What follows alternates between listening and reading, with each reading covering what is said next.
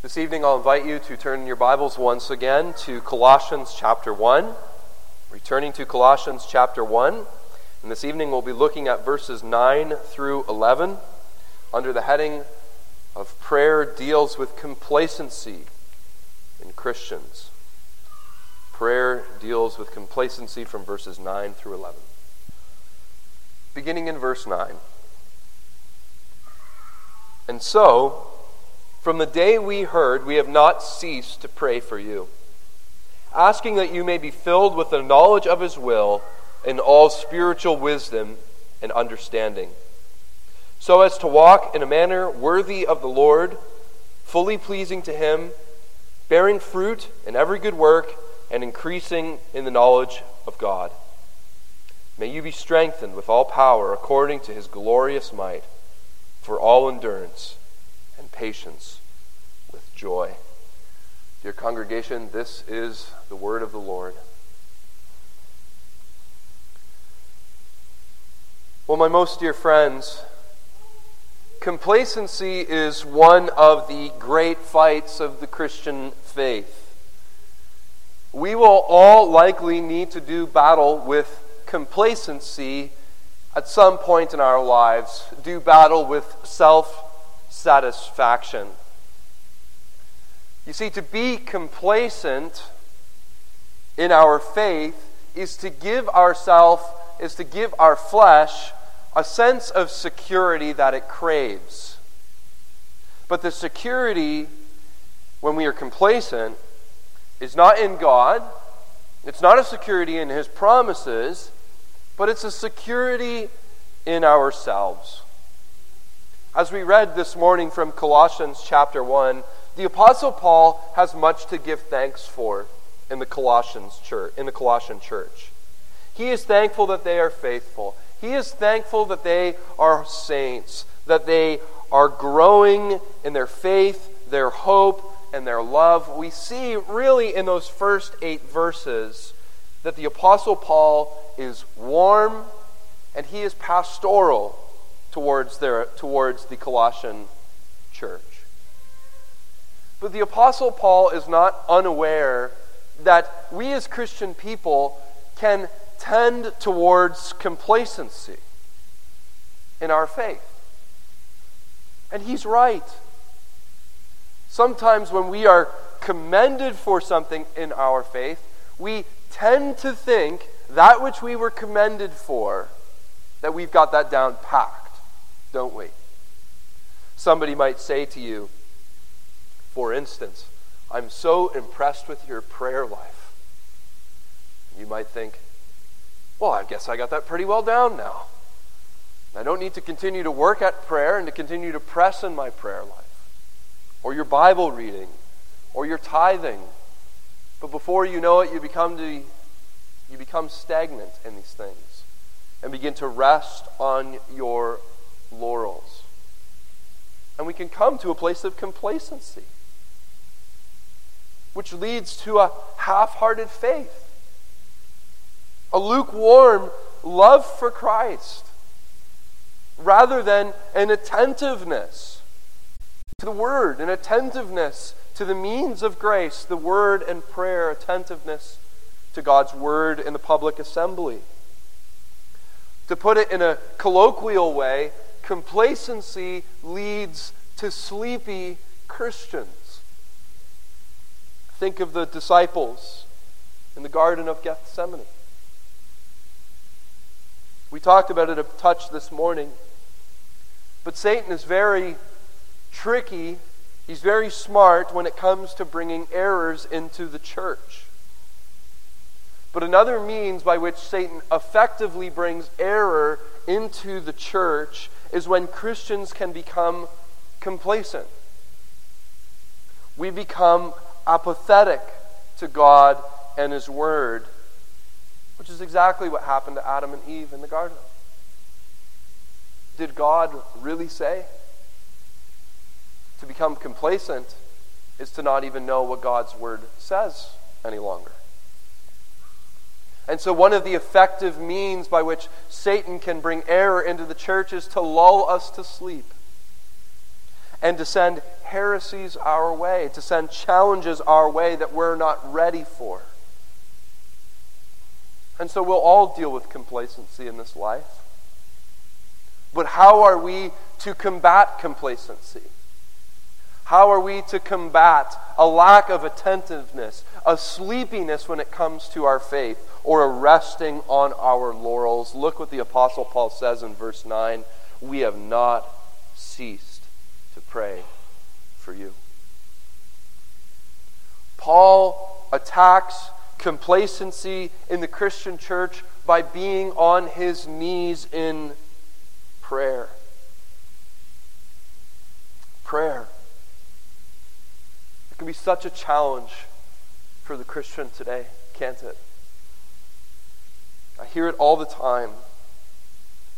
Jacob, this is an area of my walk with the Lord which I really struggle with to pray. I can read a devotional, I can read a chapter of the Bible every day, but you ask me to prayer, ask me to pray, excuse me, and I am totally lost. Maybe you feel like that this evening. How can we pray prayers that deal with complacency? When we feel stagnant in our love for God, complacent in our desire for the Word. The Apostle Paul shows us in verses 9 through 11. We, can, we need to be people who pray for perfect knowledge, people who pray for godliness and purity, and people who pray for to endure trials with patience. That is, we are to pray for perfect knowledge, pray for godliness and, and purity, and to pray to endure trials with patience. This is the kind of prayer that can deal with complacency in our lives. So we see in verse 9, the Apostle Paul says these words From the day we heard, we have not ceased to pray for you, asking that you may be filled with the knowledge of his will and all spiritual wisdom and understanding. Paul moves in verses 3 through 8 from thanksgiving to intercession in verses 9 through 11. And he tells you how uh, in how intimately he tells you precisely how he prays for them.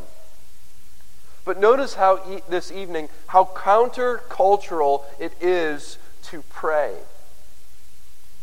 We talked about it a touch this morning the issues that the Colossian church was, was facing. The Colossian church was facing heresies that threatened the eternal soul of the members. Remember the Judaizing, the Christ and the Mosaic laws, the vain philosophy, Christ and the worship of angels, Christ and asceticism. There is also, at the time of the Apostle Paul writing this letter, the impending threat of Rome to crush this little congregation. The Apostle Paul is writing this letter from a Roman prison, but notice he starts with prayer. I want to ask the question why? If we were confronted with such drastic problems, would our first response be prayer? But it's imperative that the first thing we do is pray. Because when we do pray, we are confessing that yes, there is problems in our lives, but it is God alone who is able to resolve them. Our churches, Trinity United Reformed Church, desperately needs prayer. It is prayer, says the Bible, that keeps us from the temptations of Satan. It is prayer, says the Bible, that pleases God. The prayers of the righteous are powerful and effective. Paul starts the letter of Colossians with prayer because it's prayer alone that can lift us out of complacency. Prayer is the antidote, it is the cure for a lukewarm faith, for a complacent church for stagnant congregants. And right off the bat, he says, from the day we heard, connecting it to verses 3 through 8. He's saying, From the day we heard of your faith, your love, and your hope, we have not ceased to pray. Paul prays for them because he has heard that there are Christians in Colossae. He prays because they are Christians. And he doesn't say that he alone is praying, but he says that we are praying. If you look back in your Bibles to chapter 1, verse 1, something we looked at this morning, we see that he is accompanied by Timothy, our brother, likely serving as the scribe for this book. If you look at chapter 1, 1 excuse me, verse 7, he's also joined in prison by Epaphras, the founding pastor of Colossae. If you chap- flip to chapter 4, verses 10 through 14, he will name a few different other men who are with him in, in prison, who are also joining him in praying for the church in Colossae. These people are all in constant prayer for the church. He's a firm believer in the fellowship of prayer.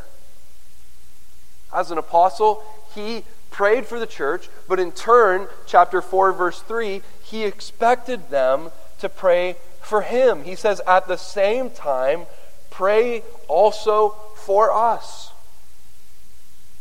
As Christian people, he's giving us an example in himself. Imitate me as I imitate Christ, Paul says. He is giving us an example of how we are to be towards one another. We are to be a praying people a people on our knees. Not because we are more spiritual than the other church down the road, not because we de- desire more Zen or spiritual enlightenment. We are to pray simply because we are Christian people. We pray because we belong to the same spiritual family. Notice that Paul doesn't say you should pray for the people because you like certain people or for some other reason or to gain something from them. We pray for our brothers and sisters in Christ simply because they are brothers and sisters in Christ. The motive of prayer is that we should love the brothers and sisters in Christ enough to be on our knees and praying for them. An illustration comes to my mind when I was doing my undergraduate in theology. I did an internship at a local Pentecostal church. It was quite the experience. And there was a man there who attended the church who I would call uh, a very affectionate man who would like to give me hugs, and he would say to me on various occasions, Jacob, I really love you, man. And you know, I'm a Canadian, so I just responded, Yeah, I love you too. And his response, of which I will never forget, is he said, Oh, you love me. Do you pray for me? To which I said, I didn't want to lie to him, uh, Well, uh, no, I haven't. And his response was, Then you don't really love me sort of a stinging rebuke. But he is right, in a sense. The best way that we declare our love and affection for someone consists that in the secret place with God, we would pray for those whom we love. To love someone literally means to wish good upon them. So to truly love someone is to wish spiritual good upon them. Thus, when the Apostle Paul says, I pray for you, he shows us that he truly loves the church in Colossae. When Jesus Christ says he prays for us in heaven, he shows us that he truly loves us. We are called, likewise, to truly love to spiritually love one another in the church. And we evidence this not by gifts, not by even saying it, but by wishing spiritual good upon one another in prayer. That's the motive. The motivation of our prayers should be our love for one another. But Paul makes that curious statement where he says, I haven't ceased to pray for you. He is persistent in his prayers. Jesus likewise taught us in Luke chapter 18 that he uh, gave a parable to his disciples, remember, about that persistent widow who comes to an unjust judge. And she says, Hear my cause, give me justice, vindicate me. He get, taught them that parable that they might always pray, Christ says, and not lose heart.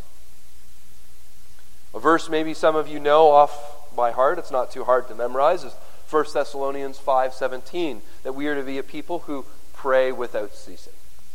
We all are all familiar with that. But what do these phrases mean? Are we to be a people who are in prayer 24 7? Is the Apostle Paul and Jesus telling us that we are to throw off our jobs and our families and to become monks and nuns and pray all day? Or should we rent a cabin in the woods and commit our lives wholly to prayer? And I don't want to suggest that maybe there aren't times in your life where you should spend great amounts of time in prayer. But I want to suggest this evening that instead, the principle here is that we are to live our everyday lives, but to soak every action and every decision in prayer. Prayer that is unceasing, I'm going to suggest to you, is threefold, as one pastor suggested to me. Prayer that unceasing is a prayer that is dependent upon God. That is, that we are to recognize that everything that comes to us in this life is from His hand that we are to praise Him for every blessing. We bring to Him every need. We are utterly dependent upon Him. Secondly, prayer that is unceasing is also persistent with God. We are to be like that widow in the parable that I just mentioned from Luke 18 that is persistent with her plea. The point of Luke 18, that parable there, is not that Christ is unjust or that God the Father is unjust, but that the widow who comes to the judge hundreds of times, hear my prayer, excuse me, hear my plea, vindicate my cause, give me justice, is that we are to be persistently depending wholly on God for the future. We are to be dependent. We are to be persistent. But then we are to be steadfast. And you might say, well, what's the difference between persistence and being steadfast? What I mean by steadfast is that our prayers are not to be hindered by the circumstances of this world. That's meant to be a bit of a stinging comment for us because we often justify our lack of prayer, our not praying, because we are too busy, because life has caught us up. But God, in the scriptures, wants us to pray prayers that are not hindered by our circumstances and hindered by the lives that we live. So allow me to be clear. I don't think you need to be in a certain posture or a certain form in order to pray. You don't need to be in the church in order to pray. You can be you can be praying while you're working. You can be praying in a hospital bed.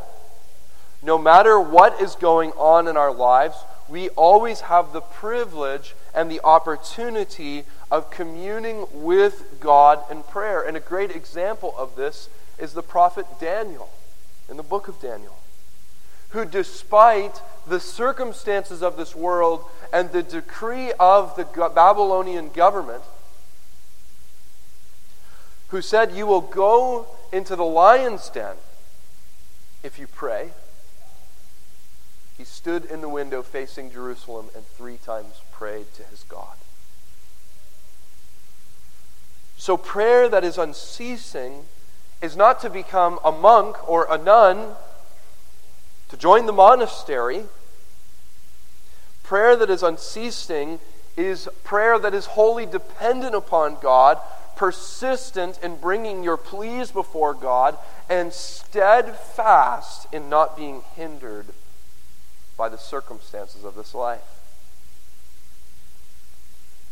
And allow me to take a moment to encourage you, dear Christian, this evening. Maybe you have been praying that one prayer over and over and over again in your life. Maybe for a family member who doesn't know the Lord and isn't saved. Maybe you continue to pray for a church that is not yet mature, a sin that so easily entangles you, yet you have yet to have freedom from. And every day you come into the presence of God and you say, Hear my prayer. Save my son. Save my daughter. Build your church. Free me from this sin. I am your child. Here is the teaching from Colossians and from God's word is do not cease praying. God has heard your prayer. Continue to be persistent and continue to be steadfast in offering your prayer. If not after the first thousand, pray another thousand. If not after that thousand, pray another thousand. But know that God has not ignored your cry. But it is the desire of God Almighty that you would continue to depend, continue to bring your needs before Him each and every day of your life. So the Apostle Paul says, I have not ceased to pray for you. But what is he asking? He's asking that they would be filled with the knowledge of his will and all spiritual wisdom and understanding. The whole point of his unceasing prayer is that they may be filled. That's the burden of his heart. He has shown in verses 3 through 7 of chapter 1 that they have faith, they have love, they have hope, they have other spiritual gifts, but now he asks for a greater gift from God that they would have wisdom and spiritual stand, understanding. You know, wisdom, according to the Bible, is a knowledge of faith coupled with a godly or a desire to live according to God's standards. The fact that it's spiritual tells us it's not produced by man, but it is a gift from Almighty God. What is he praying for here? He's praying that the God of the Bible would reveal to the Colossian church the truth of the Bible. He prays that they might know the gospel of Jesus Christ, which is true spiritual wisdom. Dear congregation, this is the only way we combat false teaching and the philosophies of this world is to be filled with the knowledge of God in Jesus Christ. We cannot serve God without knowing His will. So he prays. And he doesn't pray for an abstract, theoretical knowledge, but he prays that the church would have a penetrating insight into the wonderful, redemptive plans of God in Jesus Christ. That's his desire for the church. That they would not be satisfied in and of themselves, but that they would find satisfaction in God Almighty. That's the first way Paul deals with the complacency in the church. That they would pray for a perfect knowledge, they would pray for an understanding and insight into the Word of Jesus Christ for them. So when we find ourselves struggling with complacency, Whether that's apathy to God's word, struggling to stay attentive in, in church, struggling to be obedient to what God has called us to, Paul teaches us to pray, at all times to pray, and to bring burdens to the Lord. What a marvelous idea. So simple, but yet so true. That every affliction we have, we bring it to the Lord in prayer. But Paul prays also in verse 10, chapter 1, verse 10, so as to walk in a manner worthy of the Lord, fully pleasing to Him, bearing fruit in every good work and increasing in the knowledge of God. Here we see that movement from understanding now to applying that understanding. He prays for godliness and purity, to live a life worthy of the Lord. This is picking up on an old Hebrew phrase, right? To walk. Leviticus 26 says, Walk in my statutes. Galatians 5, the apostle will say outwards, But I say, walk by the Spirit, and you will not gratify the desires of the flesh. These passage, passages remind us that Christianity is not a one and done experience, it is a journey. And on that journey, we will all be assailed by various trials and afflictions, but we are called to keep walking forward. So we are to walk, notice what Paul says, fully pleasing to Him. This is to be our goal in the Christian faith. Why does Paul think it's so important to please God, anyways? I'm going to give you a technical answer, but then I'm going to give you an illustration to help us understand it. The reason Paul wants us to please God in every way is because the end determines the heart of the moral thing done. The end determines the heart of the moral thing done. What does that mean? Say you have a child, which some of you do, and your children only ever obey you out of duty. The only reason they clean their room is because they're afraid of you. Are you happy with that? Instead of your child doing what they ask, uh, what's asked of them out of love and respect? The answer is no. We want our children, we want our spouses, we want our employees, anyone who we may have authority under, to serve us out of love. Not fear or duty, when children or our spouses only serve one another out of fear and duty, it only frustrates us more. So it is the same with God Almighty. The scope of the whole of our lives ought to be this that we would please Him and glorify Him and serve Him out of love for Him. We serve Him not only out of mere duty and obligation, but we serve Him because we want to please Him and because He is worthy of our love. But before we move on, I want to put a question before you. And I believe it to be the most important question you will ever be asked. And I do not mean that facetiously. The most important question you will ever be asked is How is a sinner such as I? How can we be fully pleasing to Almighty God? I don't know about you, but I have many failures and many weaknesses every day.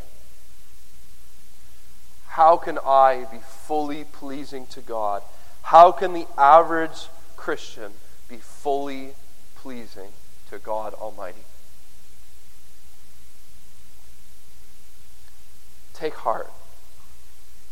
If you are a Christian this evening, you by faith are always pleasing and acceptable to God, not because of your goodness, not because of your holiness that you produce today. but You are pleasing before God as a member in Jesus Christ. Paul says in Romans 8, there is no condemnation for those who are in Christ Jesus. We are pleasing to God in Christ. But the good works that we do, as imperfect and as minuscule as they are, are nevertheless pleasing to our Heavenly Father as they are covered and adorned with the perfect righteousness of Jesus Christ. And our obedience is feeble. I'm not trying to say it's glorious. It's not that our good works are satisfactory. We know they're unsatisfactory, but we need to beware of the temptation to think, well, I might as well not offer to God anything at all because it's so feeble. We're like children who make a macaroni piece of artwork for Mother's Day or Father's Day, and we look at it and we say, This isn't a Picasso. This is no Rembrandt. I might as well throw it away. And you get rid of it. But this is not what the Apostle Paul is praying for.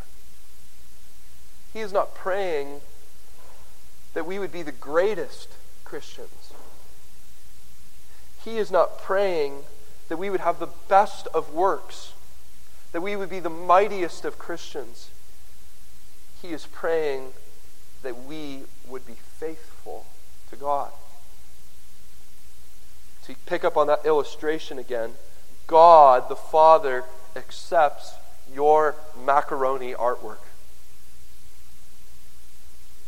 He accepts your obedience, not because of how beautiful our obedience is, not because of how excellent our good works are, but because we come to God through the Son seeking to please Him. So, he call, so the God our Father sees when you call the widow seeking to comfort her.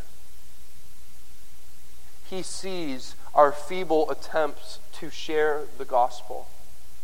He knows when you are shamed in the university classroom for your faith in Jesus Christ.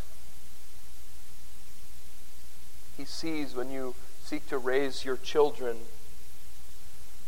and they only seem to exhibit the worst of our qualities, not the best. But God Almighty loves your obedience in Christ as you seek to do all of these things for Him because you love Him. Continue to seek to please your Heavenly Father.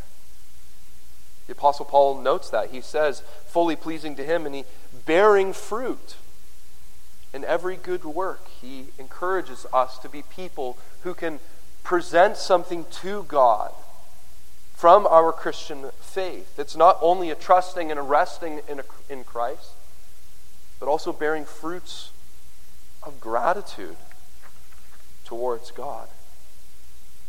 Now let us not let us be clear and not get it twisted.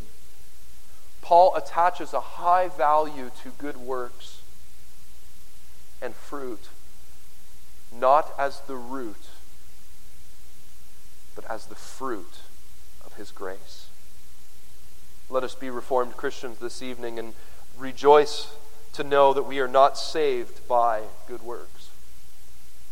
We are saved by grace alone, through faith alone, in Christ alone, apart from works. Amen. Amen.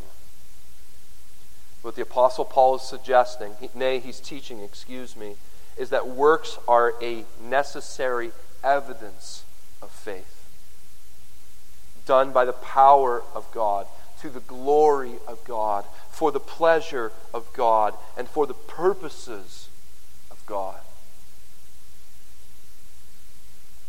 So Paul prays that the church would rise up from a state of complacency and that they would be abounding in godliness and abounding in purity. Even in a church that's faltering and struggling doctrinally. They're struggling with their theology. They're struggling in charity. They're struggling in good works. But what this teaches us is that when we see our churches struggling, we are not to be a people who get on Twitter or Facebook and complain about it. We're not to be a people who gossip to one another when our churches struggle. The right response to struggling in the church is to be people of prayer. Too often, the church is shamed, really, by the gossip of her members about the pastor, the elders, or the deacons. Too often, churches are shamed when we quit on the church. We stop trusting in the church. Yet the Apostle Paul says, whom we are to mimic in faith, that Christians are to be people who pray for the church. So when we see doctrinal problems in our church, may we be known as a people of prayer. When we have disagreements with the leadership, may it be done in godliness and purity, and may it be done by people who are dependent upon God in prayer. So let us take our burdens to the Lord. Let us, inter- let us intercede for others, knowing that God uses our prayers to produce obedience and faith in the church.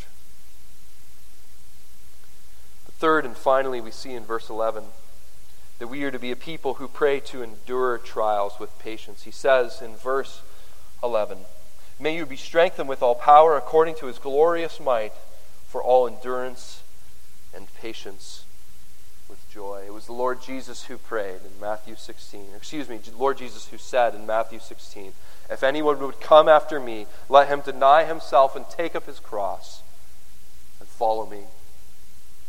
We will all have trials. We will all have crosses. And the Apostle Paul prays that as the Colossians face their crosses in life, that they would do so with obedience and patience. If you ask anyone who's been a Christian for any amount of time, you will learn that Satan will assail you, that you will endure many trials. But the strength to fight those trials does not come from us. We lack the strength in the flesh. The strength to fight this world needs to come from God Almighty and His, as the Apostle Paul says, God Almighty's glorious might. That's what we need to fight the battle. Brothers and sisters, this evening, a final word of encouragement. Take heart. You are not alone as you carry your crosses. You are not alone as you go through life's trials. The Apostle Paul says that if you pray, God will give you divine strength so that you might have patience and endurance through the trials of life. And it is true, we cannot endure the trials of this life alone. Thomas Watson says the most glorious words of the Bible are Thy God. If you are not raised on the King James Version, what he's saying is the most glorious words of the Bible are my God. Christian, He is your God. The God of heaven is your God who is beckoning you this evening to come into His presence and to bear, and He will bear life's burdens with you. He will give you strength and endurance And through the means of grace, through that means of prayer, He alone can hold us up in life's darkest moments. So we see that in all cases, Paul is attacking Satan in the Colossian church with prayer. He prays that they would be filled with knowledge, that they wouldn't be assailed by these heresies, Paul says that they might live lives worthy of the Lord. That as Satan that seeks to attack and persecute the church, Paul prays that they would endure Dear Christian, what is your need in life this day? How is Satan seeking to attack you, to make you complacent? What is the great need of this congregation? Can God not supply all that we need in light of his glorious might? Can he not wake up sleeping congregants and sleeping churches and sleeping denominations? Of course he can. Let us be like Christ. Let us be like the Apostle Paul, who, when they see problems in their church, be a people who drop to their knees and to look unto God and to unceasingly, every day, go to Him in prayer. Let's pray together this evening.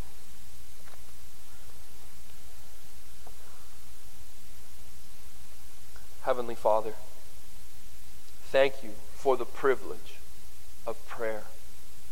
A privilege that we so often do not even realize the greatness of. It is truly a gift that even in this moment we can come to you in this time of prayer through God the Son. And that, Lord, you know every need of our church, every need of every individual's life here this evening, and that you have promised to meet every need.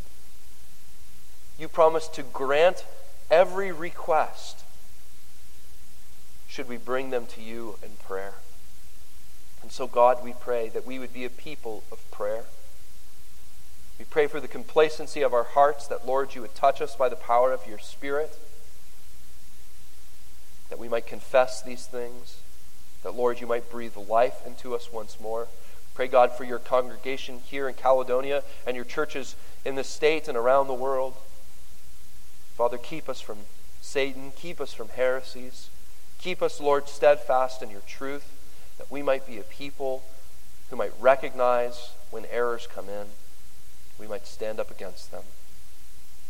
We pray, Heavenly Father, that we might endure all trials on our knees. We ask this all in Christ's name, who is our Savior.